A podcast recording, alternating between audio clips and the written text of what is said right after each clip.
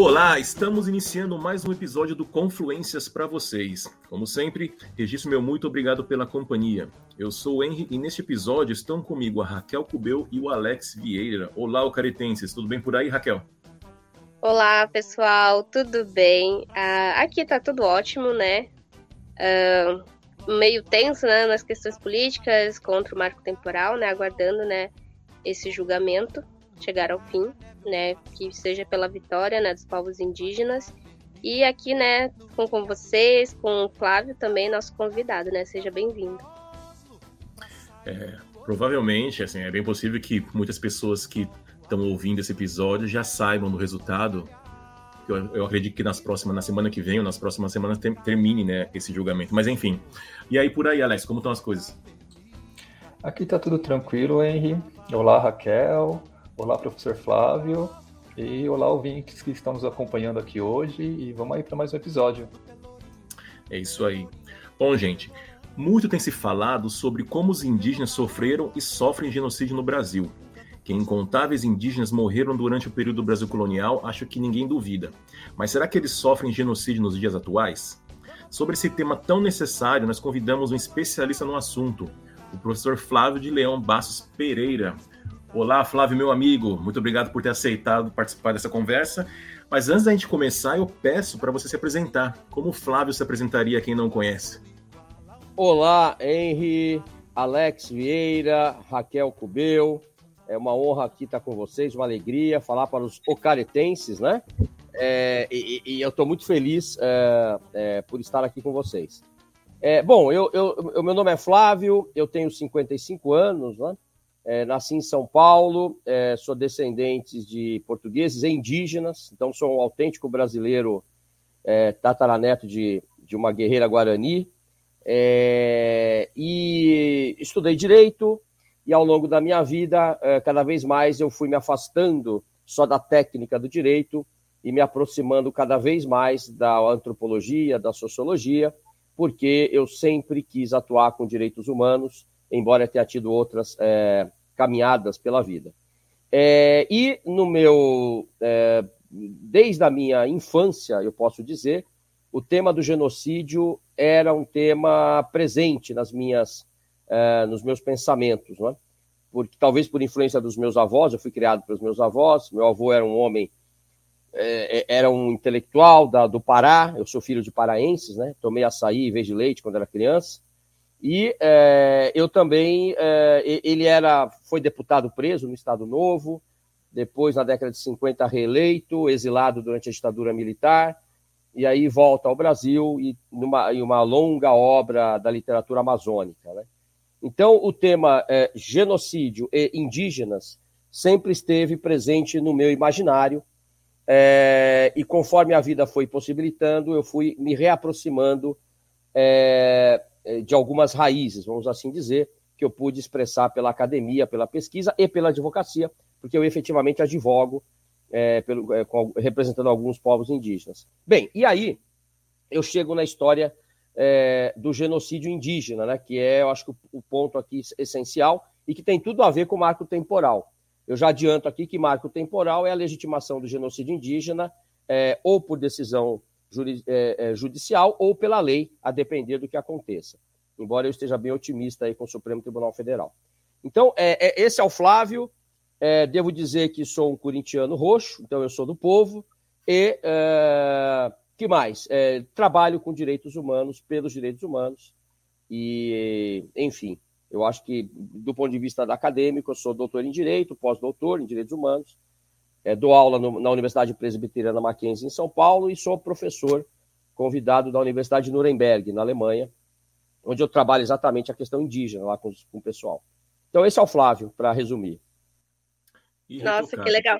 Eu acho que vai ser muito bom o, o bate-papo, né, aqui com o Flávio, né? Porque a gente também é, a gente até tinha começado esse podcast com é, um enfoque, né, com as pessoas, né, universitários e tal, na área de pesquisa, mas acredito que é democraticamente muitas pessoas, né, independente da formação, escutam, né, esse podcast, acho que vai ser muito bom. Eu sou amazonense, também sou do norte, também fui criada no, no açaí purinho, né, então acho que essa conversa vai ser bem boa, né, então vamos ficar atento, pessoal. O, o verdadeiro açaí.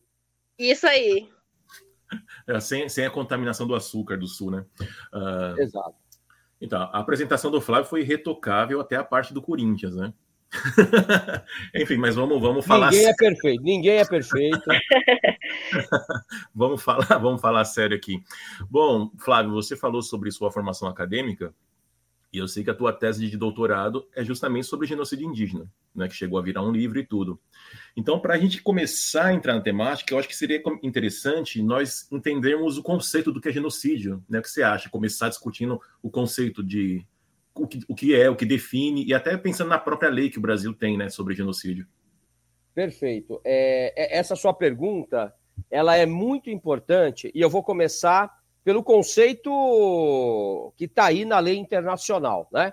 Eu não vou falar em termos técnicos, vou falar de uma forma bem simplificada. O que está escrito na lei internacional e que o Brasil copiou na década de 50? Abre aspas. Genocídio é a, é a destruição, a eliminação intencional de grupos humanos, total ou parcialmente, em tempos de guerra ou em tempos de paz, é, por quatro razões: nacionais, religiosas, étnicas ou raciais. Ponto.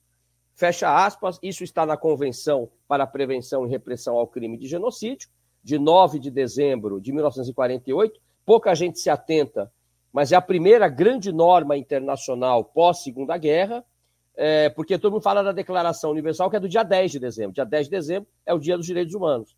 Mas um dia antes, lá em Paris, é, no dia 9, foi aprovada a primeira convenção, essa sim obrigatória, porque a Declaração Universal não é obrigatória no primeiro momento. Então, é, é, veja que a primeira grande norma internacional trata exatamente do genocídio. Agora, este conceito foi copiado pela lei brasileira, exatamente a mesma que nós temos aqui, só que ele, a gente vai conversar a respeito, ele traz vários problemas, tá? Ele é um conceito que olha para o passado, mas não olhou para o futuro. Só uma questão, na... quando, quando o Brasil foi em 56, né, que se criou a lei do brasileiro. A lei, a lei isso. Genocídio. Aí você falou sobre o nacionais. No, na lei brasileira também inclui essa questão do nacional? É, é, também inclui. Você, é, mesmo que não incluísse, o Brasil ratifica a Convenção para a Prevenção ah. do Crime de Genocídio. Então, ela vale em território nacional. E como é uma norma de direitos humanos, hoje, as normas internacionais de direitos humanos, que são ratificadas, elas têm uma preponderância acima da própria lei brasileira.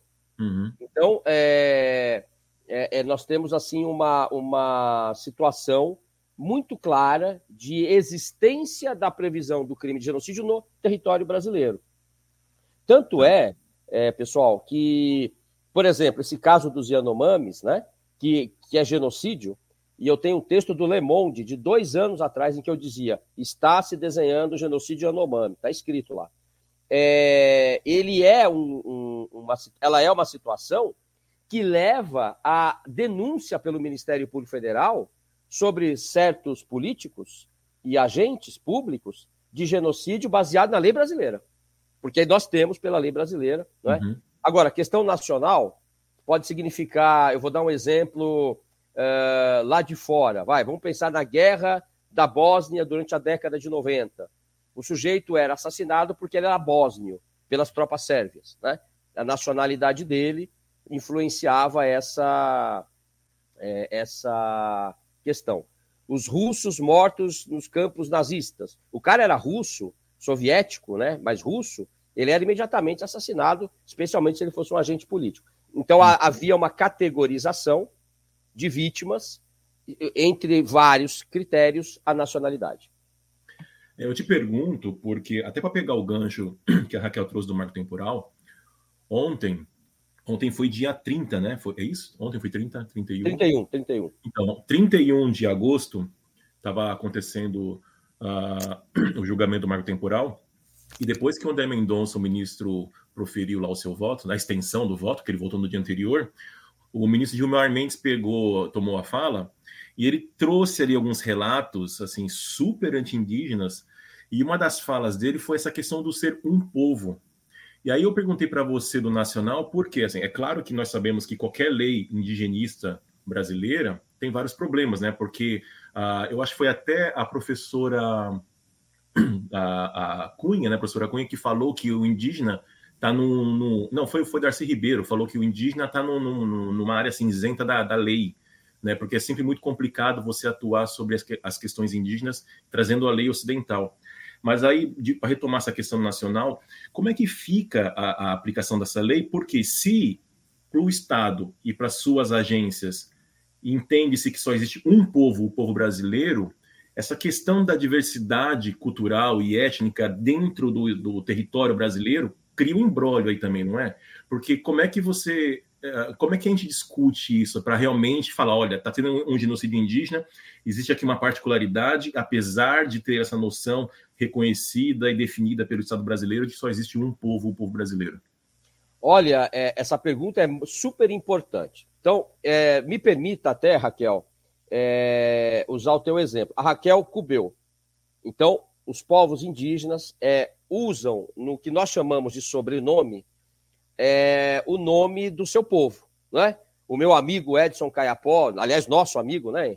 É, o, o, Álvaro Azevedo Guarani Caiovaro, da PUC de São Paulo, é, e aí vai a Aline Caiapó. Então, vejam bem, há uma confusão aqui de conceitos. Uma, uma situação é o conceito de Estado, o Estado brasileiro. Esse é o conceito jurídico. Estado é uma, uma, uma criação é, que tem três elementos: povo, território e poder soberano. Ponto.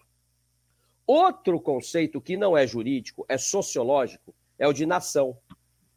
Nação significa é, um sentimento que brota do mútuo reconhecimento baseado na língua, nos hábitos, na crença, na cosmologia, nas pinturas, é, é, no matriarcado ou no patriarcado. Por exemplo, a sociedade Sateré-Vaué é, é, matriarcal. É, aliás, acho, acho, que até a Raquel pode depois me confirmar isso. A maioria das, das nações indígenas do Brasil, e eu uso tranquilamente o termo nação, são matriarcais. Então, são, são elementos, são referências em que eu me identifico com elas. Então, eu olho para a Raquel, ou para o Henry, ou para o Alex, e digo assim: olha, eu, eu, nós somos do mesmo povo. É o auto-reconhecimento. Tanto é que nós brincamos, me permitam fazer uma brincadeira, mas que tem muito a ver com essa explicação. É, a gente não chama assim, o, o Henry vai, vai para o jogo de São Paulo, a nação tricolor, a nação Sim. corintiana, a nação cristã, a nação islâmica. Por quê? Porque nação é um conceito sociológico. E, elas, e eles não são excludentes. Agora eu vou usar um exemplo que vai ficar mais claro. Vamos pensar na Espanha. Na Espanha você tem bascos, catalães que falam línguas diferentes. Não falam o espanhol. Você tem os madrilênios, os galegos. E não necessariamente significa que a Espanha está dividida em vários países. É, então, quando nós nos referimos aos povos indígenas ou às nações indígenas, sim, diferentes culturas, diferentes nações do ponto de vista sociológico, todos vivendo no Estado brasileiro. Porque o Estado é uma criação fictícia, inclusive recente na história. O Estado-nação. O Estado-nação, ele nasce quando se começa a exigir é, e a se identificar o indivíduo como aquele que fala a minha língua. É, isso passa, então, a, a ter uma nova exigência ao longo da história, que é a religião. Tanto é, vamos lembrar aqui, a Inquisição perseguiu durante 400 anos os judeus. Então, quem vai para Portugal, em algumas cidadezinhas pequenas, ainda vê no batente das portas das casas onde ficava o mezuzá. O mezuzá é aquele, é aquele cilindro com orações que os judeus usavam na porta, que foram arrancados, porque eles foram expulsos ou queimados na fogueira. E aí o que, que falava? Olha, se você se converter, você está salvo. Porque passou-se a exigir a religião. Com o tempo, Henry, Raquel, Alex e, e, e, e aqueles que nos ouvem, é, é, isso passa a, a, ter uma nova exigência, que é o sangue. E aí não adiantava mais se converter. Os judeus, no, durante o Holocausto, não adiantava que se convertessem. Eles eram mortos. Então, por que, que eu estou dizendo tudo isso? Porque no Brasil nós temos um Estado com distintas culturas. É... Mais de 400 culturas indígenas. Se você somar os povos em isolamento voluntário, são 114 oficialmente reconhecidos pela FUNAI, fora os 305 do censo de 2010. Agora, os indígenas são 1 milhão e 600 mil, para arredondar, aumentou, porque as pessoas estão buscando o reencontro com as suas raízes, é o processo que nós chamamos de endogênese. E temos, é, além dos povos indígenas, descendentes de africanos, é, japoneses, é, árabes, judeus e assim por diante. Isso significa que o Brasil está com a sua soberania ameaçada? Não. Então, esta visão, que eu, eu confesso que eu fiquei surpreso com essa afirmação de Gilmar Mendes, porque uhum. me parece um erro básico. Me parece um erro assim. Né? O que você pode imaginar é da Espanha, os catalães querem se separar, mas uhum. não são todos que querem se separar. Então, nós temos lá um, um, um clima tenso. No Brasil, não. Por quê? Porque os povos indígenas, suas mais de 400 culturas, mais de 275 línguas, dos troncos G, Macro G, Tupi, Tucano, Aliás, é, Raquel, me confirma, acho que o povo cubeu tem, vem do tronco linguístico tucano, se não me falha a memória. Mas isso não significa que o, o a, a, nação, o Estado-nação Brasil, esteja sob risco é, de qualquer, por qualquer visão, entendeu? Eu não sei se eu fui claro, viu? Vocês me avisem e aí eu, eu volto aqui. É, eu acho que essa, essa, esses entendimentos são super importantes para a gente começar a entender que é perfeitamente possível que o Estado, no caso o Estado brasileiro, pratique genocídio contra a própria população, né? É, é, é nesse sentido que eu estou direcionando aqui essas definições conceituais. É, é, é me permita rapidamente complementar, Henri. quando os nazistas começam a eliminar os judeus, eles eliminam primeiro os judeus alemães. Uhum. Foi, foi a segunda vez na história do século XX que um governo começou a assassinar os seus próprios cidadãos, porque eles eram judeus. Só por isso. É o mesmo, se você pensar em termos de raciocínio, é a mesma dinâmica que você coloca Sim. agora. A primeira foi o, o, o, genocídio dos armênios. Os armênios eram cristãos, uma minoria cristã, no Império Otomano. Entre 1915 e 1923, um milhão e meio de armênios foram trucidados mas eles eram cidadãos do Império Otomano, ou súditos né, pelo Império. Uhum. Mas eram do Império Otomano. Sim. E aí, só para fazer um parênteses, eu acho que assim convém explicar por que, que existem esses paralelos com os judeus, porque até a definição do conceito parte de um do judeu, né? Nos anos 40, foi um judeu que cunhou esse termo genocídio, não foi? Exato. É, em 1902, nasceu um menininho, numa família judaica, ali na cidade de Lviv, na fronteira da, o que é hoje a, é, a Ucrânia com a Polônia, tá? É, que, aliás, é uma cidade que está tá sendo bombardeada hoje pelos russos, né? bem na fronteira com a Polônia. Esse menino, ele um dia leu um livro chamado, é, é, é, é escrito pelo Henrique Sienkiewicz, Covades, uma expressão latina que significa para onde vais? Né? É a frase que Cristo teria dito para Pedro na Via Ápia, lá na saída de Roma, quando Pedro estava deixando Roma, aí Cristo aparece para ele e diz assim, Pedro, Onde é que você está indo? Covades. Volta, porque os cristãos estão sendo trucidados pelo Nero. E aí o Henrique Sienkiewicz, prêmio Nobel da Literatura, escreve um livro, narra esse, esse, essa, esse extermínio dos cristãos. E aí o Rafael Lemkin, que é esse menininho, que vai estudar linguística e direito, é, passa a vida pensando o seguinte: espera lá, como é que é crime matar um sujeito, um indivíduo, e não é crime matar o grupo inteiro? Porque não era uhum. crime ele passa, aí ele vai estudar, inclusive, atenção que eu vou dizer agora, ele vai estudar, inclusive, o extermínio dos povos indígenas das Américas. E aí depois eu cito até um autor que fala disso. Quando ele cresce e, e, e vem a Primeira Guerra, ele tem que se esconder na floresta, né? Porque os russos eram antissemitas também. Antissemita é aquele que é anti, é, num princípio, anti-árabe e anti-judeu, hoje é o termo que designa aquele que é anti-judeu, né? E, e aí ele, ele vem a Segunda Guerra Mundial, a família dele morre no Holocausto, ele foge para os Estados Unidos escreve um livro chamado, em português, seria A Europa sob o domínio do eixo. O eixo, para quem não sabe, era o eixo Roma, Berlim, Tóquio, né? Japoneses, italianos e alemães se aliaram. Era o eixo Roberto, Roma, Berlim, Tóquio. E aí ele escreve um livro, e nesse livro, no capítulo 9, ele diz o seguinte: genocídio é a, é, primeiro é a, a, absorção de uma cultura é, minoritária por uma cultura dominante.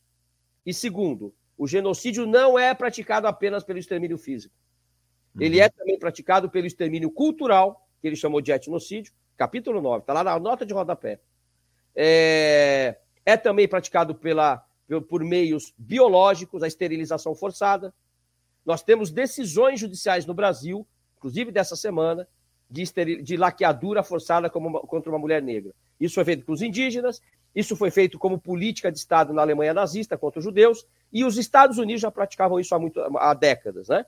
Então, é, é... o Lenk ele abre um leque amplo de opções para que se pratique um genocídio, que aquela lei que nós comentamos há pouco, internacional, não seguiu. Depois eu falo sobre isso. Mas a lei restringiu exigiu a prova da intenção, porque é baseado exatamente na sua pergunta, no modelo do uhum. Holocausto, em que os nazistas, por uma, um sadismo, por uma deturpação, sei lá, de massa, registravam todos os massacres. O cara fuzilava e tirava foto com os corpos atrás para mandar para a família no final do ano. Olha o meu heroísmo aqui. Uhum. Montaram câmaras de gás e pelotões de fuzilamento.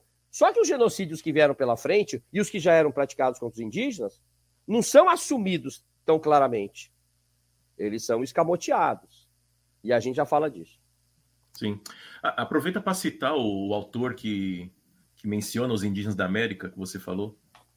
John Toland. John Toland é um biógrafo de Adolf Hitler, uhum. é, salvo engano, meu norte-americano.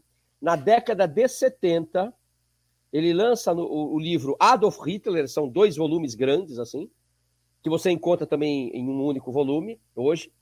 É, e neste livro, e vejam vocês, eu tinha nove anos, eu comprei esse livro. É, depois do meu doutorado já mais velho, bem mais velho, eu comprei de novo, não lembrando que eu já tinha esse livro. E, e a edição mais atual que eu comprei mantém a mesma estação. John Toller diz o seguinte lá: Adolf Hitler confidenciava ao seu ciclo mais íntimo, como as reservas indígenas das Américas e os campos de concentração que foram inventados pelos ingleses na Guerra dos Boers, na Segunda Guerra dos Boers, na África do Sul, portanto, em, num continente colonizado, uhum. eram a inspiração para os seus campos de concentração. E depois você encontra outros elementos. O Lenkin, antes de morrer, não deu tempo ele, escrevi, ele queria escrever uma obra sobre o genocídio dos povos indígenas das Américas. 70 milhões de indígenas foram exterminados nas Américas. 70 milhões. Só no Brasil, até então se achava que existiam em torno de 5 milhões de indivíduos indígenas, distribuídos em mais de mil diferentes nações. A população de Portugal, para vocês terem uma ideia, era de 1 milhão e 200 mil. Esse é o censo joanino de Dom João, da época, registrado, que eu cito num dos meus artigos. havia 5 milhões, mas hoje já se sabe que só na Amazônia existiam entre 8 e 10 milhões de indivíduos indígenas. Quem quer a referência disso, pode procurar o novo livro do Eduardo Neves, o arqueólogo lá da Amazônia, ele acabou, e ele já publicou artigos sobre isso. Então o Brasil devia ter, no mínimo, 15 milhões de indivíduos indígenas aí. 14, uhum. 13, por aí. Sim. Você ia falar alguma coisa, Alex? É, sim, é, na, na, verdade, né, eu estou achando bastante importante né, entender todos esses conceitos, é, mas pelo que eu estou entendendo até agora, ou pelo menos que está se formando assim na, na minha cabeça, é, então pode-se dizer que, que o Brasil pratica genocídio contra indígenas, ou não? Pra, sempre é praticou e continua praticando. É, eu, vou, eu vou usar aqui uma referência de um autor australiano, que é um especialista na questão dos aborígenes na Austrália. Tá? Os aborígenes viviam na Austrália e na Tasmânia há 40 mil anos. Na Tasmânia, uma ilha, especialmente, no espaço de uma geração, eles foram totalmente exterminados, não sobrou nenhum. Na Austrália, é, é 1% da população hoje que ainda sofre muito preconceito e discriminação e racismo. Mas vamos lá. O que, que disse o Tony Barta? Antes de se dizer que o governo australiano é genocida, A sociedade australiana é genocida, porque ela é toda construída sobre o genocídio. Então, agora eu vou transportar isso para o Brasil. A sociedade brasileira naturaliza o assassinato de indígenas, seja o assassinato físico, seja o assassinato cultural, por meio da expoliação da terra indígena. Todo mundo no Brasil fica indignado com a invasão da propriedade, mas ninguém fica indignado com a invasão das terras indígenas. É, é, então, o conceito de posse e de invasão de domicílio a Joênia Vapichana, quando era advogada no início, no, ela foi advogada no, no, caso do marco temporal no Supremo, ela coloca isso lá para os ministros. Né? Aliás, eu tive com ela na segunda-feira, numa mesa lá na Universidade de Brasília. E ela coloca muito bem isso. Ninguém liga quando a invasão é de terra indígena. Ninguém liga quando. Se, ou, essa semana mataram três caiovás de novo. Uhum. Então, é naturalizado. Por quê? Porque a sociedade brasileira no seu inconsciente coletivo, na sua estrutura, ela é uma sociedade racista. As nossas instituições são racistas, e aqui eu cito como referência para quem quiser ler sobre isso, o livro O Fascismo da Cor, do professor Muniz Sodré, que ele que diz: existe o racismo intersubjetivo, interpessoal e o racismo institucional. A autoridade não se diz racista, mas a, a instituição é. Né? Então, é, esse tipo de estrutura social faz com que a nossa sociedade seja uma sociedade genocida.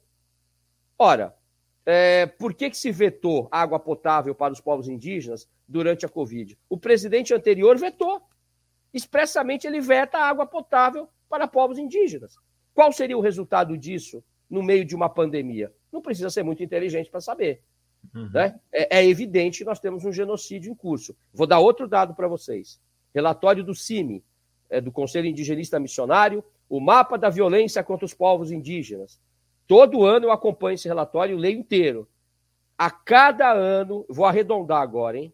Morrem é, é crianças indígenas de 0 a 5 anos, entre 750 a 800 crianças, crianças indígenas por ano por diarreia, por, é, é, por verminoses, por gripe. Desnutrição. Desnutrição. Causas totalmente, facilmente. Banais, né? Banais. Isso não é um genocídio? Ora, é a necropolítica. O controle sobre em, é, quanto tempo eu te deixo viver e quando você deve morrer. E aí é a necropolítica que a gente sabe que é é, é, a necropolítica trabalha, inclusive, com as estatísticas dos mortos, né? Isso é um outro assunto para depois. Mas sim. É, então, sim, nós temos, viu, Alex, uma, um genocídio. Eu afirmo isso com toda tranquilidade. Eu só queria fechar essa resposta dizendo o seguinte: notem que o Brasil é, só foi concebido para se tornar um país em 1808, quando a família real foge do Napoleão, escoltado pela Marinha Inglesa, para vir para o Brasil. É aí que decidem, opa, peraí, temos que deixar a casa bonita para a família real. Isso tem muito a ver com o nosso caráter, né? Olha, vamos tirar a Cracolândia daqui, porque aqui é um bairro que pode ser valorizado. Isso é, isso é o caráter do brasileiro. Isso vem de longe. E aí o que, que acontece? A, é, nós temos no, na, na, nossa nacionalidade a denominação o quê? Brasileiro. Brasileiro é o cara que explora, explora o pau-brasil. É a única uhum. nacionalidade no mundo que tem nome de profissão é, pode procurar. Os outros são colombianos, norte-americanos, franceses, ingleses, japoneses. Nós, nós somos brasileiros, mostrando que nós éramos uma terra de exploração baseada no trabalho escravo indígena e africano. É, essa lógica da, da economia também tem que entrar nessa discussão, nessa receita toda, que estava falando sobre como as pessoas ficam indignadas quando uma, uma casa, uma propriedade privada é invadida, mas ninguém uh, mostra um pingo de igual indignação quando uma terra indígena é invadida. E aí eu acho que talvez essa lógica da economia, do, do liberalismo, pese muito, porque a propriedade, essa, a ideia de terra indígena, eu estou falando das tituladas mesmo, daquela que o Estado reconhece como terra indígena, né? o TI com letras maiúsculas, uh, reconhecidas e homologadas. Elas não são propriedades privadas, né? elas, são, elas são terras do Estado e a União, a União uh, autoriza o usufruto daquela população de estar lá, né? E aí isso, dentro da lógica neoliberal, aquilo ali não é deles, é o Estado está cedendo para eles. Eu acho que é, um argumento jurídico que facilita os caras serem contra, né? Ah, contra não, não, não, se, não eles se, se tornarem insensíveis a esse tipo de invasão, porque para eles, como é que você invade uma terra que é do Brasil e não é deles, né? Eu acho que isso daí deve, deve acabar ah, facilitando, porque se não é uma propriedade privada, ninguém vai ficar revoltado. Porque, gente, se a gente fosse pensar por essa lógica, todo mundo deveria, por exemplo, dar força para ocupar fazendas, latif grandes latifúndios que não produzem nada ainda, né? A ideia de latifúndio já é uma, já é uma atrocidade total, né? Um, latifúndio que não se produz dentro da lógica capitalista, eu estou falando, hein? Eu não estou nem colocando em questão como funciona a economia, e sim que dentro da lógica parece que não, não, não, não há um esforço maior para funcionar.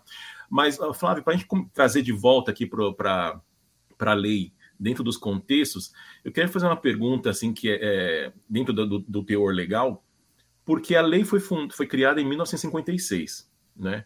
Mas a gente sabe que as ações do SPI já estavam antes de 56 ali, né, matando indígena, uh, espoliando bens indígenas, já estava acontecendo um monte de coisa ali. E a própria Comissão Nacional da Verdade estabeleceu como recorte histórico os anos 40, né? Foi a partir dos anos 40 até os anos 80, final dos anos 80, até a promulgação da, da, da Constituição. E aí eu, eu, gostaria de saber se legalmente é possível você acusar o Estado brasileiro de genocídio para práticas que sejam anterior à criação dessa lei. Como que fica legalmente tá. para a gente responsabilizar o Estado? É, então, se a gente falar em genocídio, nós estamos falando em área em via criminal. Ou seja, a investigação e a punição do indivíduo que comete o genocídio ou que manda cometer o genocídio. Se a gente pensar em responsabilização do Estado, aí sim você vai falar em reparação histórica, indenizações, etc. Então, no caso do Brasil, existe um princípio jurídico que diz o seguinte: estabelece o seguinte, é do direito penal. É, não é possível uma condenação sem uma lei anterior que preveja, que defina o crime é, é, sobre o qual se condena. Ou seja, eu não posso condenar o Henry por praticar um ato que, quando ele praticou, a época que ele praticou, não era crime. É... E aí eu crio uma lei para condenar o Henry, que era o que a monarquia absoluta fazia. Se você estudar processos históricos, como Diana Bolena na Inglaterra, é, você vai ver que, ou de outros das cortes europeias, os reis criavam leis para. É, olha, eu quero condenar aquele sujeito ali. Né? Aliás, essa é uma das críticas ao Tribunal de Nuremberg na Alemanha. Acusaram os nazistas de crime contra a humanidade e não havia um crime contra a humanidade escrito na lei. Uhum. O que há é uma fonte superior do direito internacional que nós chamamos de jus cogens, o direito das gentes, que é baseado em princípios do direito natural. E aí você não precisa de uma lei, né? É, por exemplo, não precisa de uma lei que determine que todos os países são obrigados a, a, a, reprimir o tráfico de seres humanos. É tão, é tão grave para a consciência humana que o jus cogens acoberta isso. Né? Esse é um ponto. É, e, aliás, eu, só para abrir aqui um parênteses, já no século XIV, um grupo de pensadores da Faculdade de Coimbra, de Évora, de Salamanca, chamada a Escola Ibérica da Paz, antes do Brasil ser eh, descoberto, não, né? O Brasil foi invadido. Antes do Brasil ser invadido, ocupado, eles diziam: não tem o, o, os papas, a igreja e as monarquias não têm legitimidade para violentar as soberanias indígenas do novo mundo. Está escrito lá isso. No século XIV já estava escrito. Tá? Já, então, já, Bartolomeu de las Casas, é, Francisco Soares. E, então, vários autores. Tá? É importante que se entenda isso. Que já havia quem contestasse a invasão das terras indígenas e a sua escravização dos seus povos. Pois bem, mas isso é, significa o quê? Do ponto de vista criminal, eu só posso condenar alguém enquanto autoridade se eu tiver uma lei já vigorando a época em que o fato é praticado. Uhum. Ponto. Isso é uma garantia é, da humanidade, né, que se chegou depois de algum tempo. Isso é um ponto. Então, é muito difícil antes da década de 50 alguém ser acusado. E aí você tem um outro aspecto, que é o aspecto estrutural. do nosso país. Aí eu entro no racismo estrutural do Silvio Almeida, que hoje é ministro, meu, meu orientador, meu amigo, e que dizia e que escreve, né, lá no seu livro que é Racismo Estrutural. Aliás, lá ele cita meu livro, no, no que é Racismo Estrutural, sobre genocídio indígena.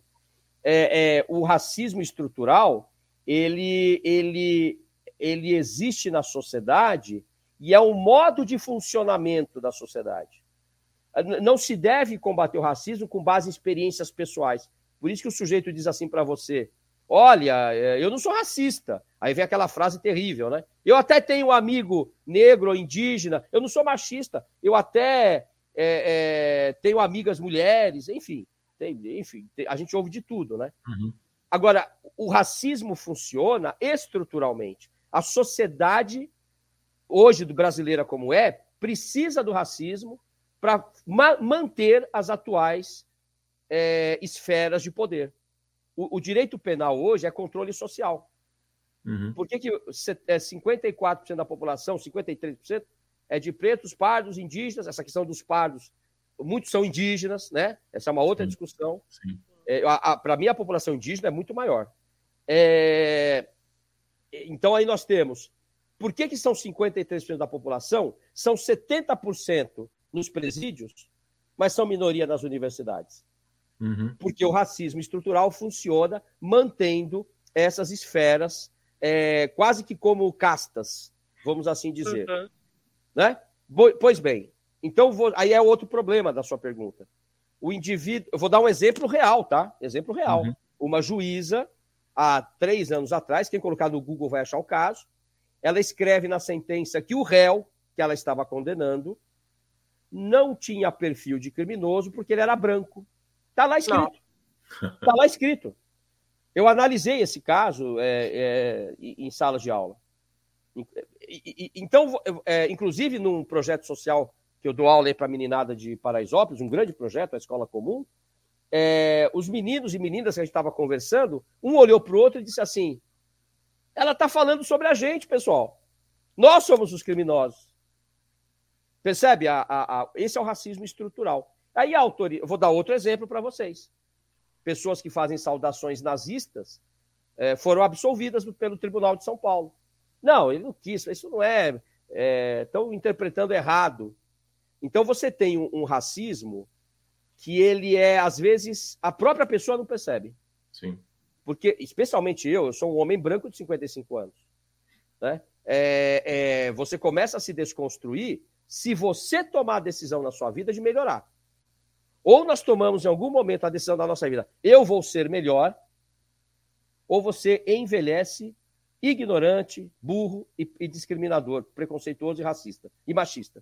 Então, é, você não encontra a pessoa que entende isso, que tem a, a autoridade na mão, que toma uma decisão dessa, como eu, citei agora, mas que, se for entrevistada na pesquisa, que saiu agora do Brasil, 83, 84% dos brasileiros reconhecem que o Brasil é racista, mas não se consideram racistas.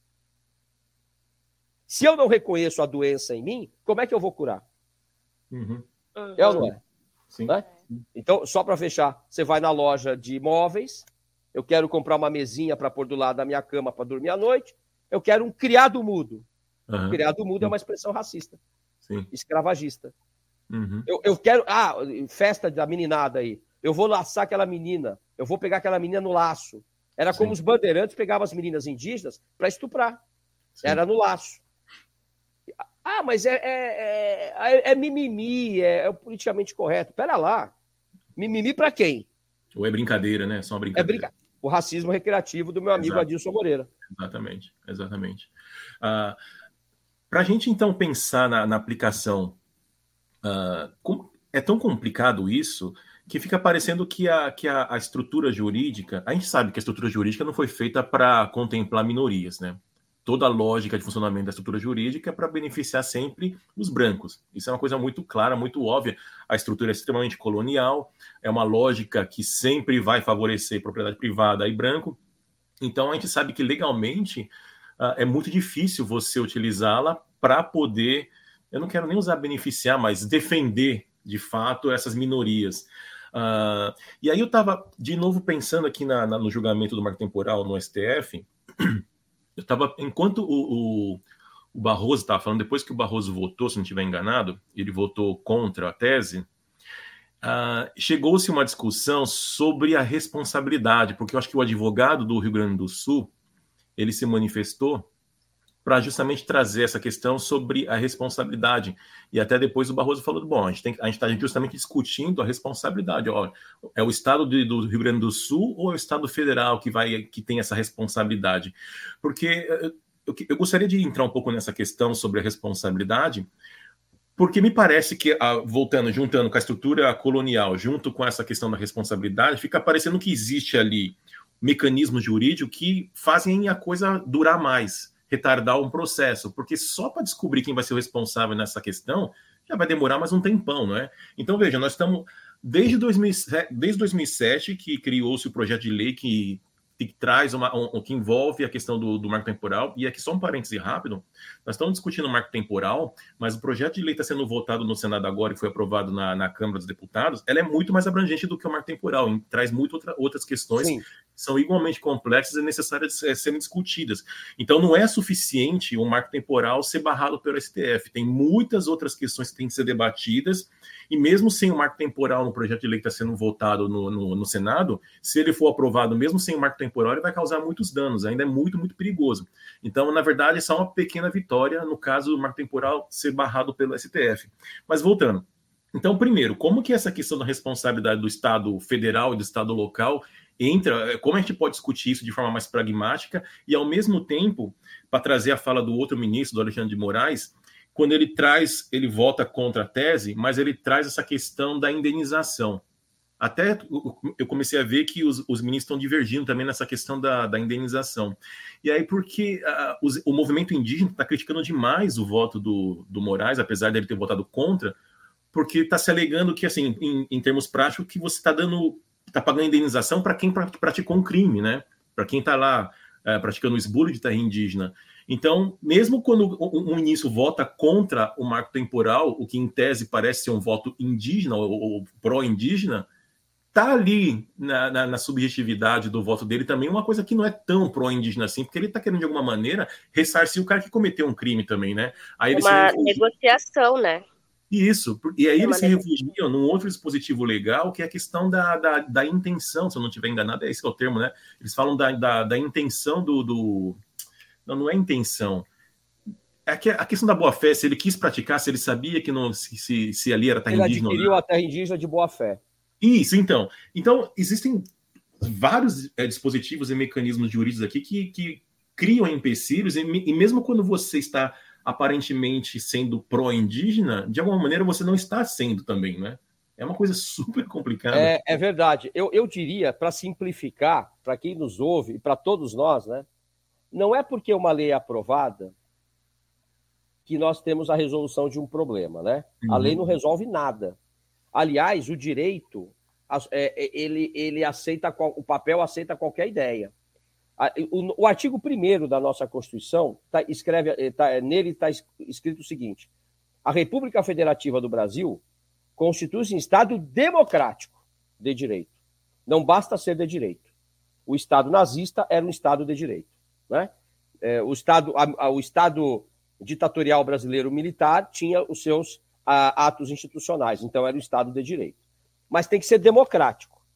Quando a gente fala em lei, nós temos que ter cuidado, porque normalmente elas resultam de negociações políticas. Vou dar um exemplo. Por que, que restringiram a visão de genocídio do Rafael Lembre, que era muito mais ampla? Aliás, ele dizia, viu? Que você falou da questão econômica, Henry, ele, é, ele descreveu e o Martin Shaw, um autor britânico, escrevem, e ele escreveu também, é, é genocídio a supressão, a eliminação das bases econômicas de um povo. Permitir a, a barragem é, matar o Rio Verde lá dos Krenax, o Vatu, uhum. por uhum. exemplo. Uhum. Né?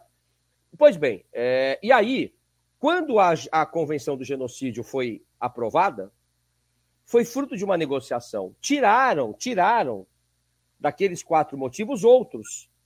Por exemplo, todo mundo sabia que acabando a Segunda Guerra nós iríamos para a Guerra Fria. A bomba atômica, e eu já estive lá várias vezes em Hiroshima, que eu trabalho com memoriais, ela foi jogada nos japoneses. Esse papo de que era para acelerar o final da guerra é besteira. Era um recado para os soviéticos. E aí, é, todo mundo sabia que o mundo ia se dividir e que grandes processos de morticínio seriam por razões políticas. Uhum. Por que, que tiraram isso da convenção? Porque o Stalin exigiu isso. Porque o Stalin matava os oponentes políticos. Por que, que se tirou o etnocídio, o genocídio cultural? Porque o governo norte-americano exigiu isso. Porque ele não queria indenizações uhum. é, é, é, por, é, propostas por advogados em razão do extermínio dos povos indígenas dos Estados Unidos da América.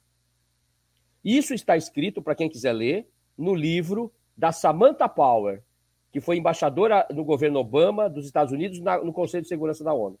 O livro se chama A Retórica Americana em Genocídio, a retórica americana em questão. Está lá. Ela explica essa negociação. Por isso que eu digo que é uma, é uma, é uma lei que olhou para o passado, uma convenção que olhou para o passado, mas não olhou para o futuro. Resultado, nós tivemos vários genocídios depois da guerra. E aí, voltamos à questão do marco temporal e da decisão do Alexandre de Moraes. Né? Aliás, eu não chamo tese do marco temporal, você não vai me ouvir falar isso, porque não é uma uhum. tese, é uma sem vergonhice, é uma ideia estapafúrdia. Sim. É absurda, ela, ela não se sustenta pela lógica, ela não se sustenta. Né? Então, o Alexandre de Moraes, quando propõe as indenizações, ao meu ver, é, já dei aula com ele, é, acho que ele agiu muito bem nos últimos quatro anos e não fosse ele, eu não sei como é estaria o país hoje. Uhum. Mas eu acho que ele errou aí. Porque, ah, por exemplo, já se fala em grileiros que vão, que vão invadir terras, criar um fato e dizer vão que fabricar títulos de terra fora dos grandes centros do Brasil é fácil, né? Sim. Eu conheço muito cartório de imóveis que já pegou fogo. Então, é, é, inclusive no litoral de São Paulo, é, é onde viviam indígenas, tá? Iguape, por exemplo, há muito tempo uhum. atrás. E aí é, nós temos é, uma situação que pode gerar uma indústria de indenizações. Sim. Não é? Na verdade, quem sofreu o esbulho foram os indígenas. O que se está fazendo. Se a gente pegar o Mato Grosso do Sul, onde mais se mata indígenas no Brasil, acho que é, hoje é o Mato Grosso do Sul, junto com a Bahia, é, grande parte dos fazendeiros lá herdaram terras de avós generais que, durante a ditadura, tomaram a terra dos caiovás. Né? Eu, eu, todo dia eu converso com quase. Eu tenho uma organização de direitos humanos, a Frente Ampla Democrática pelos Direitos Humanos, e a gente representa a Valdelice Verão Guarani Caiová. Anteontem nós estávamos lá no Supremo. Por quê? Ela, ela, elas, eles estão cercados. Nesse momento que nós estamos falando, eles estão cercados por pistoleiros. Então, é, é, agora a técnica é outra, não se fuzila mais diretamente. Eles provocam acidentes de carros e matam os indígenas. E, e, ontem foram mais três, anteontem. Então, é, o que, que eu tenho aqui? É, a ideia estapafúrdia do marco temporal, que ao exigir que povos indígenas tenham que provar que estavam ocupando a terra no dia 5 de outubro de 88, ou que provem que estavam em juízo na justiça, litigando, brigando por essas terras. Então eu pergunto aqui: desde quando os povos indígenas começaram a ser expulsos das suas terras? Desde 1500. Não foi a partir de 5 de outubro de 88. Uhum. E segundo, até 5 de outubro de 88, os povos indígenas viviam sob tutela. Eles não podiam ir à justiça Sim. sem autorização do Estado. Sim. Então é mais ou menos o seguinte: olha, Henry, é... você quer continuar vivo nesse planeta? Então prova que o planeta é redondo. Ou prova que o planeta é plano. Eu peço Sim. o impossível para você. É, é, é uma história. É, eu, eu não sei como essa ideia foi levada a sério. Eu não sei. Eu não sei como o Supremo Tribunal Federal está discutindo isso hoje, porque nem sequer deveria ser admitida. Sabe por quê? O artigo 231 é muito claro. Aliás, o 68 do ato das disposições constitucionais transitórias é uma, é uma lei menor que está lá no finalzinho da Constituição, são as normas de transição. Diz lá no artigo 68: as terras indígenas deverão todas elas ser demarcadas no prazo máximo de cinco anos a contar de agora. Sim. Mas não dizia só daqueles indígenas que estivessem vivendo sobre essas terras. Isso, é má, isso é má fé. Sim. Isso é Bom, estão é levando a sério, estão levando a sério, porque quem criou aí o pai dessa, dessa, dessa concepção aí dessa tese, apesar de você não gostar, foi um jurista, um homem branco, né? Por isso que eles estão votando isso no STF. Se fosse qualquer um outro, provavelmente eles teriam descartado. Então, mas aí é que tá. a, outra, o outro lado é a tese do indigenato. Essa sim é uma tese. Sim, Criada sim. por ninguém menos que João Mendes Júnior. Sim no início do século XX. Sim. Que a professora que você citou, a professora Manuela Carneiro da sim, Cunha, sim. ela traz um parecer brilhante do José Afonso da Silva no seu livro terras, é, a, a, defesa das terras indígenas, né? Então, assim, é, essa variante que o Alexandre de Moraes criou e que ontem o Zanin seguiu, me, uhum. me preocupa bastante. Sim, sim, sim. Uh, uh, professor, professor Flávio, é até engraçado chamar de professor, porque você nunca me deu aula e eu sempre conheci como Flávio, né? E sempre fala Não, como, amigo. Deixa de lado esse negócio de. o, antes da gente começar a gravar, antes de você aparecer, eu estava conversando com a Raquel e com o Alex, porque assim, a Raquel é do Amazonas, como ela falou, mas atualmente ela mora no Sul. Uhum. Aí, só para só pra, só fazer uma correção, eu tinha falado do governo do Rio Grande do Sul, não, é do Santa Catarina, né? Porque o, o julgamento é, é sobre Santa Catarina. Santa Catarina. E aí eu vou, é, aí eu vou juntar do, do porquê que eu mencionei Rio Grande do Sul. Que a Raquel mora no Rio Grande do Sul agora, e a gente estava discutindo antes de você aparecer, sobre como nos anos 60, quando o Brizola era governador do Rio Grande do Sul, ele tirou Caingangue de suas terras para colocar colono não é? E aí, eu, enquanto eu estava falando sobre a, o advogado do Estado de Santa Catarina discutindo lá no STF sobre a responsabilidade, eu fiquei pensando, gente, ali era um governador do Rio Grande do Sul tirando Caingangue de suas terras, que pela lei de genocídio do Brasil também é genocídio, porque tirar as pessoas da sua terra é genocídio, não entra na lei também? É, depende do contexto que a gente está falando. Se é, vamos dar um exemplo aqui. Quando os nazistas foram para o leste da Rússia, para o leste da Europa, é, eles expulsavam os eslavos e escravizavam os eslavos. Uhum. E os judeus, eles matavam e pegavam as suas terras, as suas propriedades. No contexto dos judeus, era genocídio.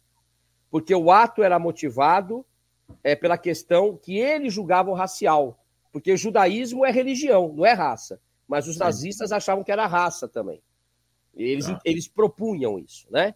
No contexto dos eslavos, certamente crime contra a humanidade e crime de guerra. Mas se você trouxer essa questão para os indígenas, não há indígena sem terra.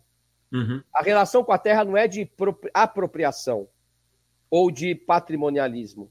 É uma apropriação de é, é uma relação de integração. Não é possível se falar em cultura indígena sem terra indígena.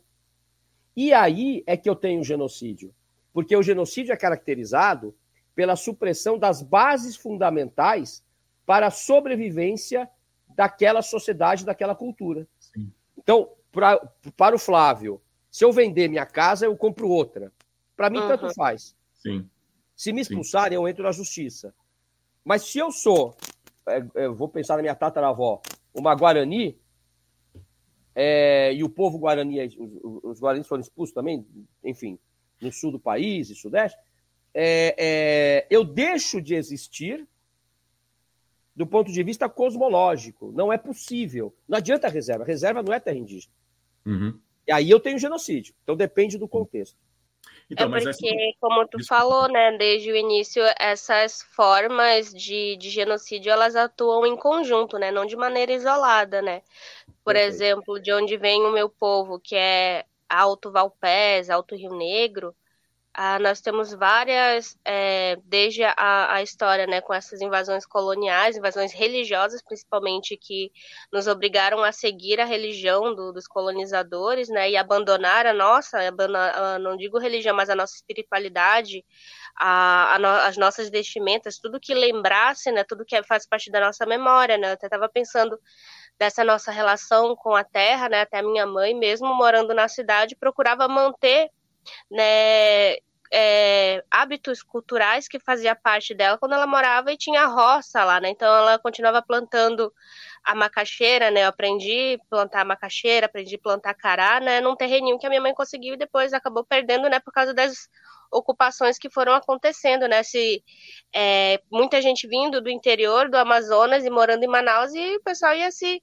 se amontoando, né? No, nas periferias e também de quando desde o nosso nascimento, né, quando nasce uma criança, a gente enterra o umbigo da criança na terra, né, que depois isso vai sendo substituído, né, pela, pelo, pelo sistema mesmo, né, que se deixa de ter filho em casa para ter nos hospitais. Hoje, muitas, muitas famílias indígenas, né, as mulheres vão para o hospital, sofrem violências obstétricas e tudo, e são, né, segue, a gente acaba seguindo ainda é, esse sistema, né, do, do branco.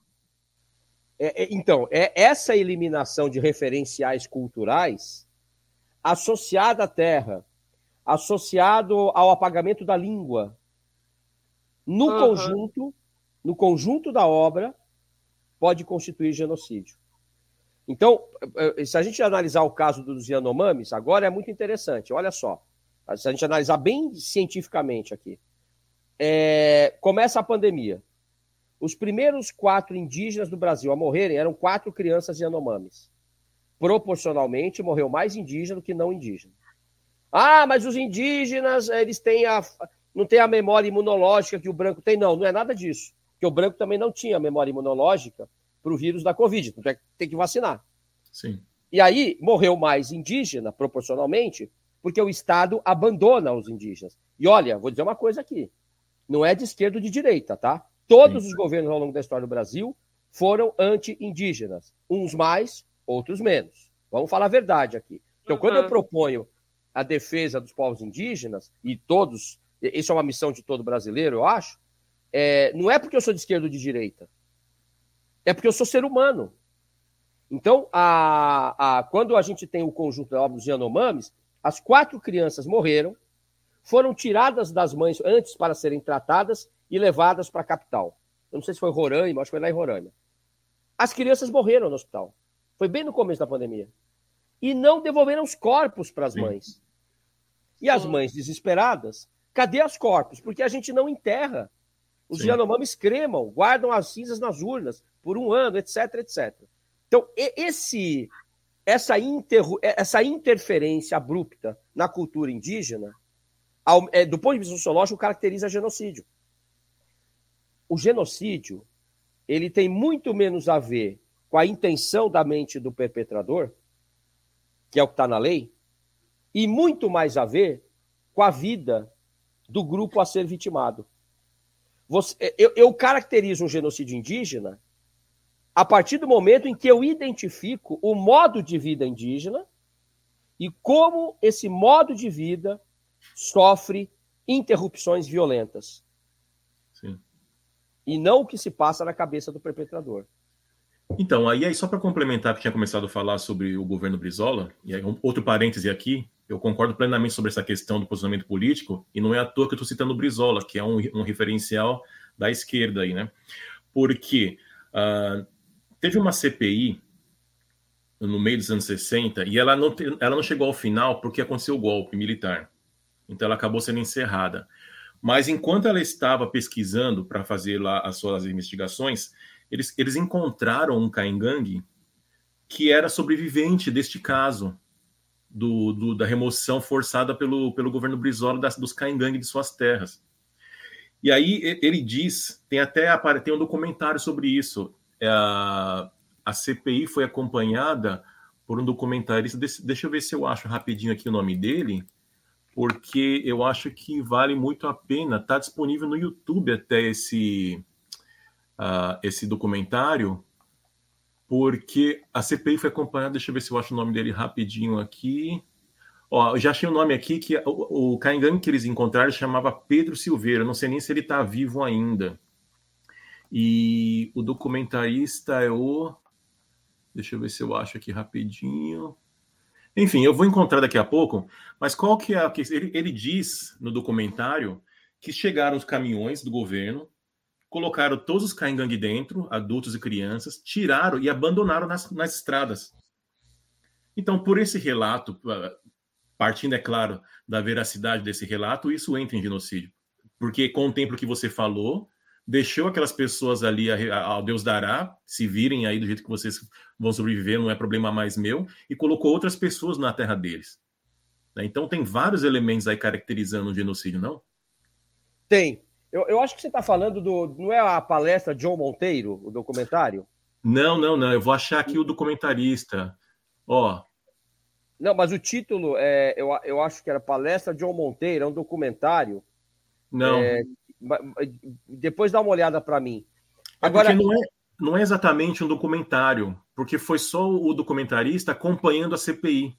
Ah, entendi. entendi. E ele, só, ele então, é. registrou, e é, ele foi registrando isso, e aí disponibilizaram esse trabalho no, no YouTube. Eu vou achar aqui o nome é. dele e eu vou passar para vocês porque eu acho que é bem interessante ver esse vídeo. Viu? Ele é curtinho, deve ter o quê? uns 30, 40 minutos. E ali as cenas são chocantes, sabe? A... É, isso aconteceu muito. É... Veja, eu até usei, coloquei alguns exemplos no meu livro. É, crianças é, indígenas foram colocadas em aviões da FAB durante a ditadura e trazidas pro, levadas para o sul, sem os pais. Por quê? Porque os pais desesperados iam atrás e abandonavam suas terras. Uhum. Uh, existe um, um para quem estiver nos ouvindo, se for lá pesquisar no Google, coloca lá The Intercept, fotos, é, usina de Itaipu, Guaranis. O departamento jurídico da usina de Itaipu, na década de 70, vai expulsar os guaranis de lá. É, há relatos no livro do, inclusive no livro Entre Flechas e Fuzis, do Rubens Valente, eu tive com o Rubens Valente em Brasília há dois dias, e, eu, e, e no livro dele está escrito lá, né? É, há relatos é, de que é, o, o, governo vai armado aonde viviam os guaranis e expul, os expulsa a bala. É, eu usei no meu livro esse exemplo para construir Itaipu. Pois bem, surgiram fotos que o The Intercept publicou em 2018, que mostram os advogados, o departamento jurídico de Itaipu. Dá para você ver nas fotos o caminhão, a picape, com a, o logo de Itaipu atrás. E atrás, mais atrás ainda, as casas guaranis pegando fogo.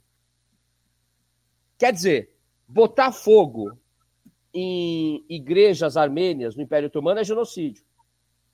Botar fogo nas sinagogas na Alemanha, nazista, é genocídio. E é mesmo, é mesmo. Não é? é queimar as mesquitas bósnias durante a guerra da, dos Balcãs pelos sérvios, genocídio. Agora, queimar é, casas indígenas, depois de expulsar mulheres, crianças e homens a bala, idosos, ou é, é, é impedir a entrada em áreas sagradas, porque é o caso do Choclengues aí, do, do barco temporal. Sim, é uma sim. caverna que tem lá em Santa Catarina, sagrada pro, com, com pintura rupestre, e construir uma igreja dentro dessa, dessa caverna. É, a mesma coisa, eu vou citar aqui a Sheila Krenak, minha amiga Sheila Krenak, ela me pediu, Flávio, não deixa de falar do, do, do, de Sete Salões. Sete Salões é uma área de cavernas em Minas Gerais, com pinturas rupestres, é uma área sagrada para o povo Krenak, e que hoje o povo Krenak não tem acesso. Isso não é genocídio, então? Por que, que não é genocídio? É claro que é genocídio, porque eu estou destruindo a identidade uhum. para construir a usina de Itaipu. Sim, então, sim. se os nossos ouvintes aí buscarem essa pesquisa, vão ver as fotos lá no site do The Intercept. Ó, eu encontrei o nome, o documentarista é Hermano Pena.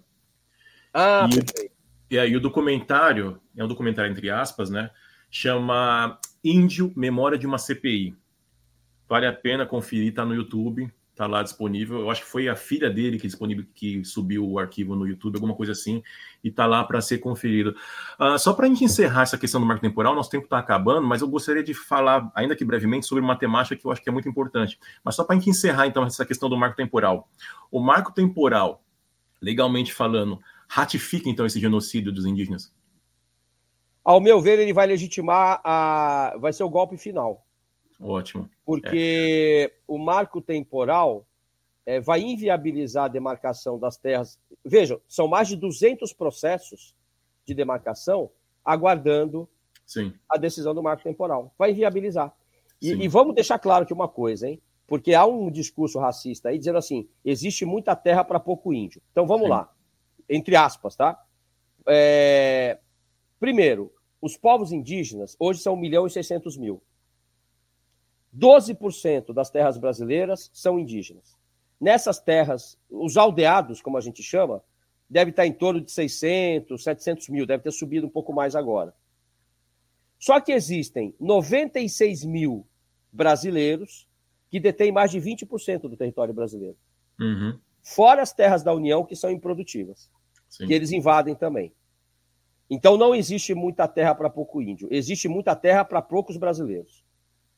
Outro ponto, é 1%, 1% apenas de todas as terras indígenas são, de, são deflorestadas, são destruídas.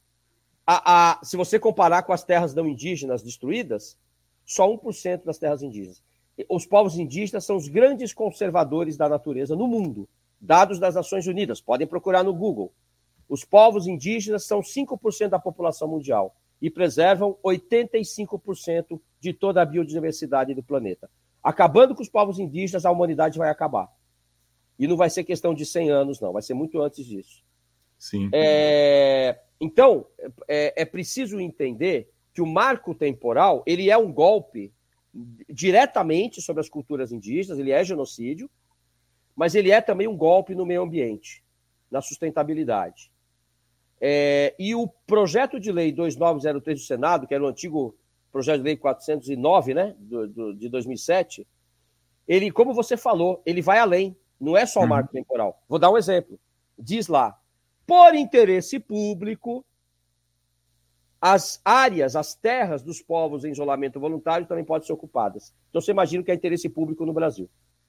É, é, vamos acabar com o laudo antropológico. Eles não querem, eles querem acabar com o laudo antropológico, porque o laudo antropológico prova. Foi. É o... Gilmar Mendes até tentou desqualificar uma antropóloga portuguesa, porque ela era portuguesa, sabe? Pois é, não, é uma coisa naquele. Eu não sei o que aconteceu com o Gilmar Mendes, sinceramente. Eu, eu não esperava isso. Agora, é, é, é, o, o laudo antropológico ele prova o que diz a Constituição, que a terra é tradicional. Terra tradicional, que está lá no artigo 231 da Constituição, é aquela que pré-existe ao Estado brasileiro. E como que você prova isso? Com cemitérios. Os povos indígenas estão no Brasil entre 10 e 40 mil anos. Isso é prova antropológica. Prova né? antropológica, né? arqueológica. Sim. É, o, o, o, a Nied Guidon prova uhum. objetos indígenas de 40 mil anos. Vou Sim. dar mais um exemplo, me permita, eu sei que eu estou me alongando. Não, não, fica de Eu trabalho no grupo, eu sou do grupo de trabalho que, e há um dos advogados que assina ação contra o Estado de São Paulo para transformar o antigo DOI-CODE, o centro de sequestro, tortura e extermínio da ditadura brasileira aqui em São Paulo. É, as arqueólogas e os historiadores do grupo, heroicamente, conseguiram dinheiro das universidades públicas, cito aqui Unifesp, Unicamp, UFMG, e fizeram 14 dias de escavação há três semanas atrás. Saiu Foi, em toda a imprensa. Eu vi. Você viu? Eu vi, sim. Achamos materialidade dos crimes contra a humanidade lá cometidos. E sabe o que Resíduo mais? Resíduo de sangue, né? Resíduo de sangue, né? O, o, sangue ainda não sabemos se é sangue, porque o luminol reagiu, ah, mas o luminol reage com cobre e ferro. Pode entendi. ser sangue, foi numa área de movimentação de, de vítimas torturadas, mas achamos inscrições nas paredes, por exemplo. Ah, é mesmo? Uau. É. Mas e achamos é, outros objetos, por exemplo, é, potes de tinta na sala onde as vítimas eram fichadas, por exemplo. Uhum. Mas nós achamos também, vejam vocês, peças indígenas. Por Uau. quê? Porque toda a cidade de São Paulo, e a grande maioria das cidades. Está sobre. Está sobre. É, então, o, o, genocídio se sobrepõe ao outro. Como o Brasil não, não exerce a sua. não realiza de forma completa a sua justiça de transição, as novas gerações não sabem do que aconteceu. Sim. e não conhece o próprio passado. Né? Então, eu escrevi no meu livro que não, não foi, do ponto de vista da justiça de transição, não foi é, realizada a etapa ainda da memória é, coletiva indígena, histórica. Eu me refiro a quê? A Comissão Nacional Indígena da Verdade, que você, Henrique, sim, sabe, sim. nós estávamos é, conversando com o nosso querido e eterno é, Marcelo Zelic. Sim. Aí o Felipe Tuchá, escreveu no livro do Zelic, e ele cita lá o meu livro, e ele diz assim: mas na verdade existe a memória indígena. Onde você pisa numa cidade grande, tem vestígios. Só que eu não me referia a esta memória é, histórica, eu me referia à justiça de transição. Do ponto de vista da justiça de transição, um conceito técnico, né, é, não houve, não foi realizada ainda a Comissão Nacional Indígena da Verdade. Sim. Que é uma das recomendações do relatório final da CNV. É. ótimo que você tenha citado a comissão, porque era justamente esse último tópico que eu queria abordar antes gente encerrar. Porque você está citando do, do, encontro dois dias atrás, foi da, na UNB, né? Foi justamente para falar sobre a questão da justiça de transição, não foi? Foi, eu falei na mesa com é. o Ivo Makushi, com a Joênia, estava lá também o Dinamanto Chá. Eu fui convidado para estar tá lá, mas eu não pude porque eu estou em outro país, estou distante. A Taili Terena, que é o caretense, ela até ela foi, ela me representou lá rapidamente. Ah, eu a ouvi lá. Pois é. E aí, então, uh, eu, eu, queria falar um pouquinho sobre isso, porque foi uma das recomendações da Comissão Nacional da Verdade, mas a comissão acabou em 2014, nós estamos aí putz, quase 10 anos do final da comissão e não, nem começou a engatinhar ainda. Talvez estamos dando os primeiros passos agora, né? Uh, infelizmente, depois do Marcelo ter falecido. De qualquer maneira, uh, pensando aqui em termos legais, é, qual que é a viabilidade, assim? Existe a, muita resistência política para que passe efetivamente a existir a Comissão Nacional Indígena da Verdade, porque a gente sabe que a, a, na época da Dilma ela enfrentou muita resistência para conseguir estabelecer a comissão, e depois de estabelecida, os militares restringiram completamente ali o acesso à documentação, tanto que os pesquisadores tiveram que ir fazer ali pesquisas uh, individuais, né, indo para o âmbito particular, que nem por, o caso do Eixo de lá que eu acompanhei, eu estava eu tava trabalhando com ele nessa época, eu acompanhei todo o processo, e eu, eu até acabei participando do relatório da, do Comitê Estadual da Verdade do Amazonas, que entregou o relatório falando do Zoemir Atruari para a Comissão Nacional da Verdade. E aí fico pensando assim, ah, é ótimo que esteja acontecendo esse grande passo, por esse evento que você citou dois dias atrás, mas qual, o que, que a gente está enfrentando agora para isso de fato acontecer, para a Comissão Nacional da Verdade a Comissão Nacional Indígena da Verdade acontecer. Porque, para trazer para o nosso assunto, que é genocídio indígena, me parece que é fundamental ter esse reconhecimento do, de, de, uma prática de genocídio. E aqui eu vou falar genocídio no, no, plural, porque nós estamos falando de vários povos que sofreram genocídio dentro do Brasil. Né? Então, uh, é preciso, para que de fato haja a, essa justi a, a justiça de transição, nós temos que passar por esse processo de reconhecimento. E para ter esse reconhecimento, nós temos que ter a pesquisa, levantamento aqui de documentação, testemunhos, uma série de questões né, para fundamentar toda essa argumentação. Só que nós estamos falando de povos indígenas num, Brasil, num estado super colonialista como o Brasil. Né, que forças políticas e talvez legais nós estamos enfrentando para de fato acontecer, para que a Comissão Indígena da Verdade seja concretizada? Olha, é, Henry, Raquel, Alex, é, ao meu ver, é uma questão política é, que envolve o Congresso Nacional, porque ela tem que ser criada por lei. Uhum. E o Congresso não vai aprovar uma lei. Pois é. Então, é, e, e, se você pensar em termos de memória em geral, e é interessante porque eu coordeno dois núcleos na Comissão de Direitos Humanos da OAB São Paulo, que é o indígena e, e quilombola e o da memória, uhum. que se encontram né, em algum momento. Sim, sim. Se você pensar em memória, os movimentos uh, que foram reprimidos, que pegaram em armas, etc., já é muito difícil. Pois é. Veja, o governo Lula não está imprimindo a velocidade que se esperava, por exemplo, na reconstrução da comissão de mortes e desaparecidos. O pessoal está chateado.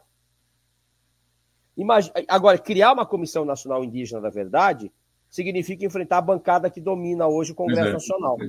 que é a ruralista. Pois Outra é. possibilidade que eu vejo é uma comissão da verdade indígena é, é a partir de universidades, de setores da sociedade civil organizada que façam um trabalho independente, né? Mas aí ele vai, é, a gente vai é, se defrontar com um problema. Ah, eu consigo ter acesso aos documentos que estão arquivados numa universidade pública? Se eu, eu vou ter que entrar com uma ação judicial para ter acesso. Aliás, né?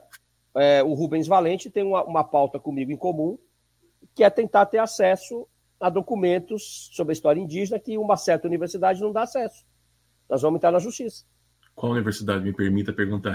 Então, como nós vamos entrar na justiça? Ah, entendi. Eu, é, é, eu... Faz sentido. Tá. Segura um pouco, eu, entendeu? Acho que eu, sei, eu acho que eu sei qual é. É. A gente, você deve saber, a gente faz um, um podcast 2, o retorno. Depois que tiver o resultado. É. Mas é, veja que é difícil. O Brasil é um país adormecido. Uhum. Ele não conhece a própria história. Ele não conhece a própria identidade. Então, é, somos poucos, mas somos bons, né? Nós somos, lutamos pelos povos indígenas, com os indígenas, que são os protagonistas dessa luta, aliás, as mulheres indígenas, especialmente, uhum. é, lutamos pela memória, lutamos contra tudo que não interessa, contra todos os interesses que vão contra né, a revelação da verdade. Por quê? Porque a verdade ela é dura. A verdade é que nós praticamos até hoje genocídios. Não são só os alemães que praticaram. É, aliás, na década de 40, de 30, eu, eu, você sabe que eu dou aula na Alemanha e um dia desses eu presenciei, um dia desses, há uns dois anos atrás, eu presenciei um brasileiro dizer para uma alemã lá na Alemanha: Ah, como é que você se sente em relação ao nazismo, né? Ela respondeu, quando ele fez a pergunta, eu já tentei sair de perto para não ver a resposta. Ela imediatamente respondeu o que eu achei que ela ia responder. Ué, como é que vocês se sentem exterminando os indígenas do Brasil? Muito bom. Muito bom. Sim. É isso. O uh, ah, que, que eu ia falar da importância né, da, do povo brasileiro né, ter conhecimento sobre essa história, né, principalmente em relação a nós, povos indígenas, é o que o Gustavo Caboclo, né, é, artista indígena, fala né, da, do coma colonial, né, que é, acho que é bem esse estado né, que, que se encontra a maioria da população né, de não conhecer né, a, as nossas histórias, repetir esses comentários racistas, né, como tu falou, do é, muita terra para pouco índio, né, e nós ainda aí fazendo essas resistências indígenas, né, sendo constantemente ameaçados, muitas lideranças, né, sendo ameaçadas, né, e continuam fazendo essa luta. Sim, sim. Nossa, eu é. achei essa expressão é, coma colonial perfeita. É, eu acrescentaria mesmo. o coma colonial e o neocolonial, né? Sim, é... sim. Olha como nós somos colonizadores ainda. É... Olha, se você usa um celular, você não é mais indígena. Entre aspas, é. não é mais índio, né? É, A coisa é. horrorosa. É, ora, eu sempre pergunto de volta: você ainda se veste como seus tataravós? Se eu telefonar ah, para Raquel, para o Alex ou para o Henry, eu ligo para telefonista? Por favor, telefonista, me ligue com a Raquel lá no Amazonas. Ah, não, e você não deixou de ser. E você ainda é branco? Então, por que é. indígena? Gente, aí é Norbert Elias, o pensador, um alemão, que eu usei na minha tese. Toda sociedade, não importa qual seja, ela se inventa e reinventa todos os dias. Ou seja, hoje nós temos, foi até a minha tese de pós-doutorado na Itália, povos ah. indígenas e tecnologia. Como os povos indígenas usam drones para supervisionar as suas terras, né? Sim, é isso, é, é, isso é colonização, né? Isso é a mentalidade colonizadora. Sim. Ô, Flávio, deixa eu só te fazer uma última pergunta também, que é, que é o que nos questionam muito, né? Que até faz parte desses comentários racistas, né? Dentro do, do marco temporal, né? De que nós, povos indígenas, historicamente necessitamos né, do, da, da colonização, da, da catequização, para a gente se integrar né, a essa sociedade. Existe essa expressão, até em alguns documentos, falar ah, o indígena é já integrado à sociedade, né, que faz parte acho, dessas visões de que a gente deixa de ser indígena, né, independente do deslocamento forçado ou não, ou né, dessa, dessa urbanização e a própria contemporaneidade, né. O que é bem lembrado, Raquel, o que você citou agora é o chamado assimilacionismo. Assimilacionismo significa a cultura dominante absorve a cultura é, minoritária ou dominada, vamos assim dizer. E, e, minoritária, entendam, não é necessariamente quantitativo. Eu uso o termo minoritária é, acompanhado do termo vulnerabilidade. Então, por exemplo, as mulheres são maioria no país, mas é uma maioria vulnerabilizada. Então, o, que, que o Rafael Lemkin escreveu? Genocídio é também a, a absorção de uma cultura dominada por uma cultura dominante. Ou seja, assimilação é genocídio. E na década de 50, o Orlando Vilas Boas disse isso: assimilação é genocídio. E é. Tanto é que hoje nós temos a Convenção 169 da OIT, que garante os direitos do dos povos indígenas no plano internacional, e ela substituiu a 107, porque a 107 era assimilacionista. Então, quem diz assim, aliás, o anterior presidente, eu prefiro nem dizer o nome, para não dar azar, mas o anterior presidente, ele disse claramente: eles estão se tornando como nós. É. É, é a visão colonizadora, ignorante e assimilacionista, é, que significa genocídio e que historicamente nasce aqui no Brasil, especialmente após 1757, 58, com o ato pombalino, que disse, que estabeleceu, expulsou os jesuítas e colocou lá: os, indi, os índios, entre aspas, serão agora súditos da coroa, como qualquer outro. Resultado: abriu as terras indígenas, os brancos e não, e não indígenas entraram, colocaram o indígena na pirâmide, na base da pirâmide socioeconômica. Esses locais se tornaram hoje bairros pobres, por exemplo, de São Paulo. É por isso que eu digo, muita gente é, é indígena e não sabe que é. Bom, conversa aqui tá boa. E se, se nós tivéssemos tempo, eu tenho certeza que duraria muito, muitas horas mais aqui, né? Mas a gente precisa encerrar. Vamos para o retorno. Ah, vamos sim, vamos, vamos marcar um próximo encontro, porque eu acho que rende, porque essas temáticas, apesar de serem muito importantes, eu acho que elas são um pouco debatidas, até porque por se tratar, por dialogar muito com questões legais, começa a se tornar um pouco obscuro para o leigo, né? Então, acho que é sempre importante a gente aqui decodificar essas informações para que o maior número de pessoas possível consiga acessar, né? Porque, no final das contas, é uma arma política também. A, queira ou não queira, a gente sabe que é um artifício do Estado colonizador, mas está aí. Então, a gente não pode simplesmente ignorar, porque estão usando esse tipo de ferramenta para suprimir né, essas outras culturas. Então, de alguma maneira, é importante pelo menos saber do que se trata tudo isso para saber como lutar contra isso, né? E aí, antes de finalizar, ah, vai lá, Flávio. Não, só ia dizer que um tema que, que vem na sequência é o, é o ecocídio e o racismo ambiental. Pois são é. dois temas que eu trabalho e que são muito importantes para se compreender o que está acontecendo. Sim, eu acho que nós já chegamos a, a, abordar um pouco sobre esses dois temas em alguns podcasts, mas é sempre bom uh, ah, discutir. Não, é, mas é importante discutir porque são temáticas que elas estão, não sei, parece que sim, são ondas, né? Ou se não são em ondas, parece que uh, mesmo você tendo falado antes, parece que começa a ser cair num limbo. Então acho que é importante rememorar, trazer essas pautas de volta porque vai ser cada vez mais discutido devido realmente a, a diante do que nós estamos vivendo, essa catástrofe global, ambiental, né? E se a gente não começar de fato ir para além da discussão e para a prática, o, futuro não vai ser nada promissor para nós, né? Enfim, então nós temos que realmente trazer esses temas para discussão, com certeza. Flávio, muito, muito obrigado por você ter participado aqui da nossa conversa. Antes de finalizar, quer fazer alguma consideração final? Não, eu queria só dizer que para todos aqueles, aquelas que nos, nos escutarem, né? É, que passem a, a brigar pelos, pelos direitos indígenas e porque senão não, não haverá futuro para os nossos filhos e netos. Se não haverá, não é daqui a 100 anos, não haverá daqui a 10 ou 15 anos. Então, os povos indígenas são os guardiões é, da terra, hoje, ao meu ver, e é uma luta de todos nós, né? É, Portanto, eu acho que é isso. E fico à disposição.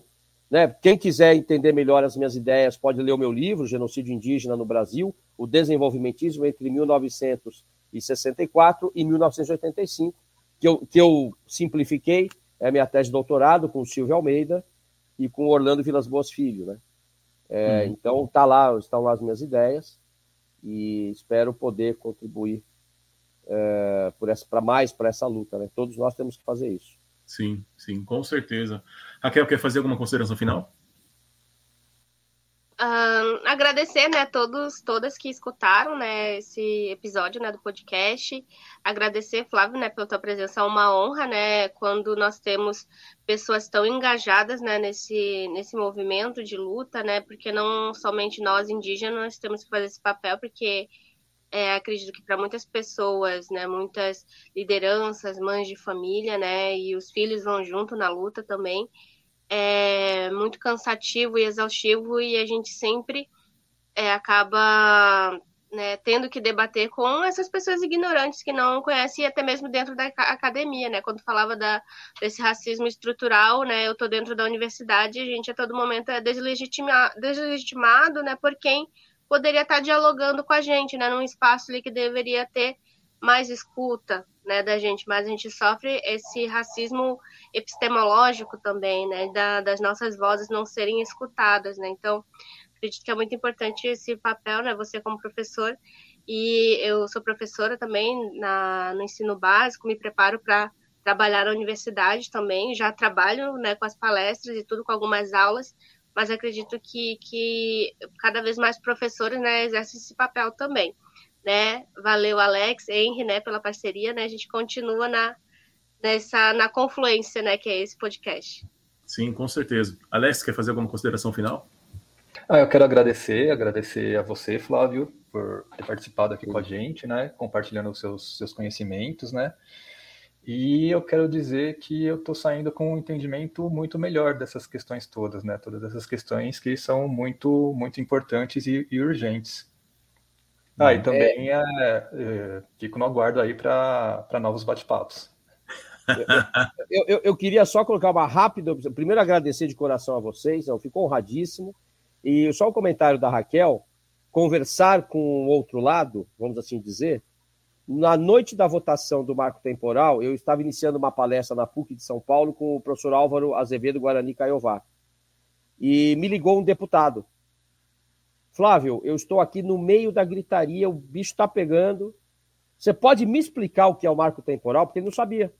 Uau. A filha dele foi minha aluna e passou meu telefone para ele. Depois Uau. me ligou um outro deputado e eu consegui dois votos. Não foi suficiente.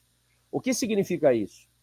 Que quando a gente consegue sair da bolha, não falar apenas para convertido, às vezes o resultado pode ser muito favorável. Sim, sim. E eu acho que é necessário para mudar alguma coisa, né? Falar só para os seus iguais assim não, não vai mudar nada. Enfim, com certeza há muito mais para falar, mas por hoje é só. Mais uma vez, muito obrigado, Flávio. Obrigado, Raquel e Alex. Muito obrigado, ouvintes, pela companhia. Procurem a Alcareté no Instagram e no YouTube. Até o próximo episódio. Beijos e abraços alcaretenses. Tchau. Pra sair no Oslo.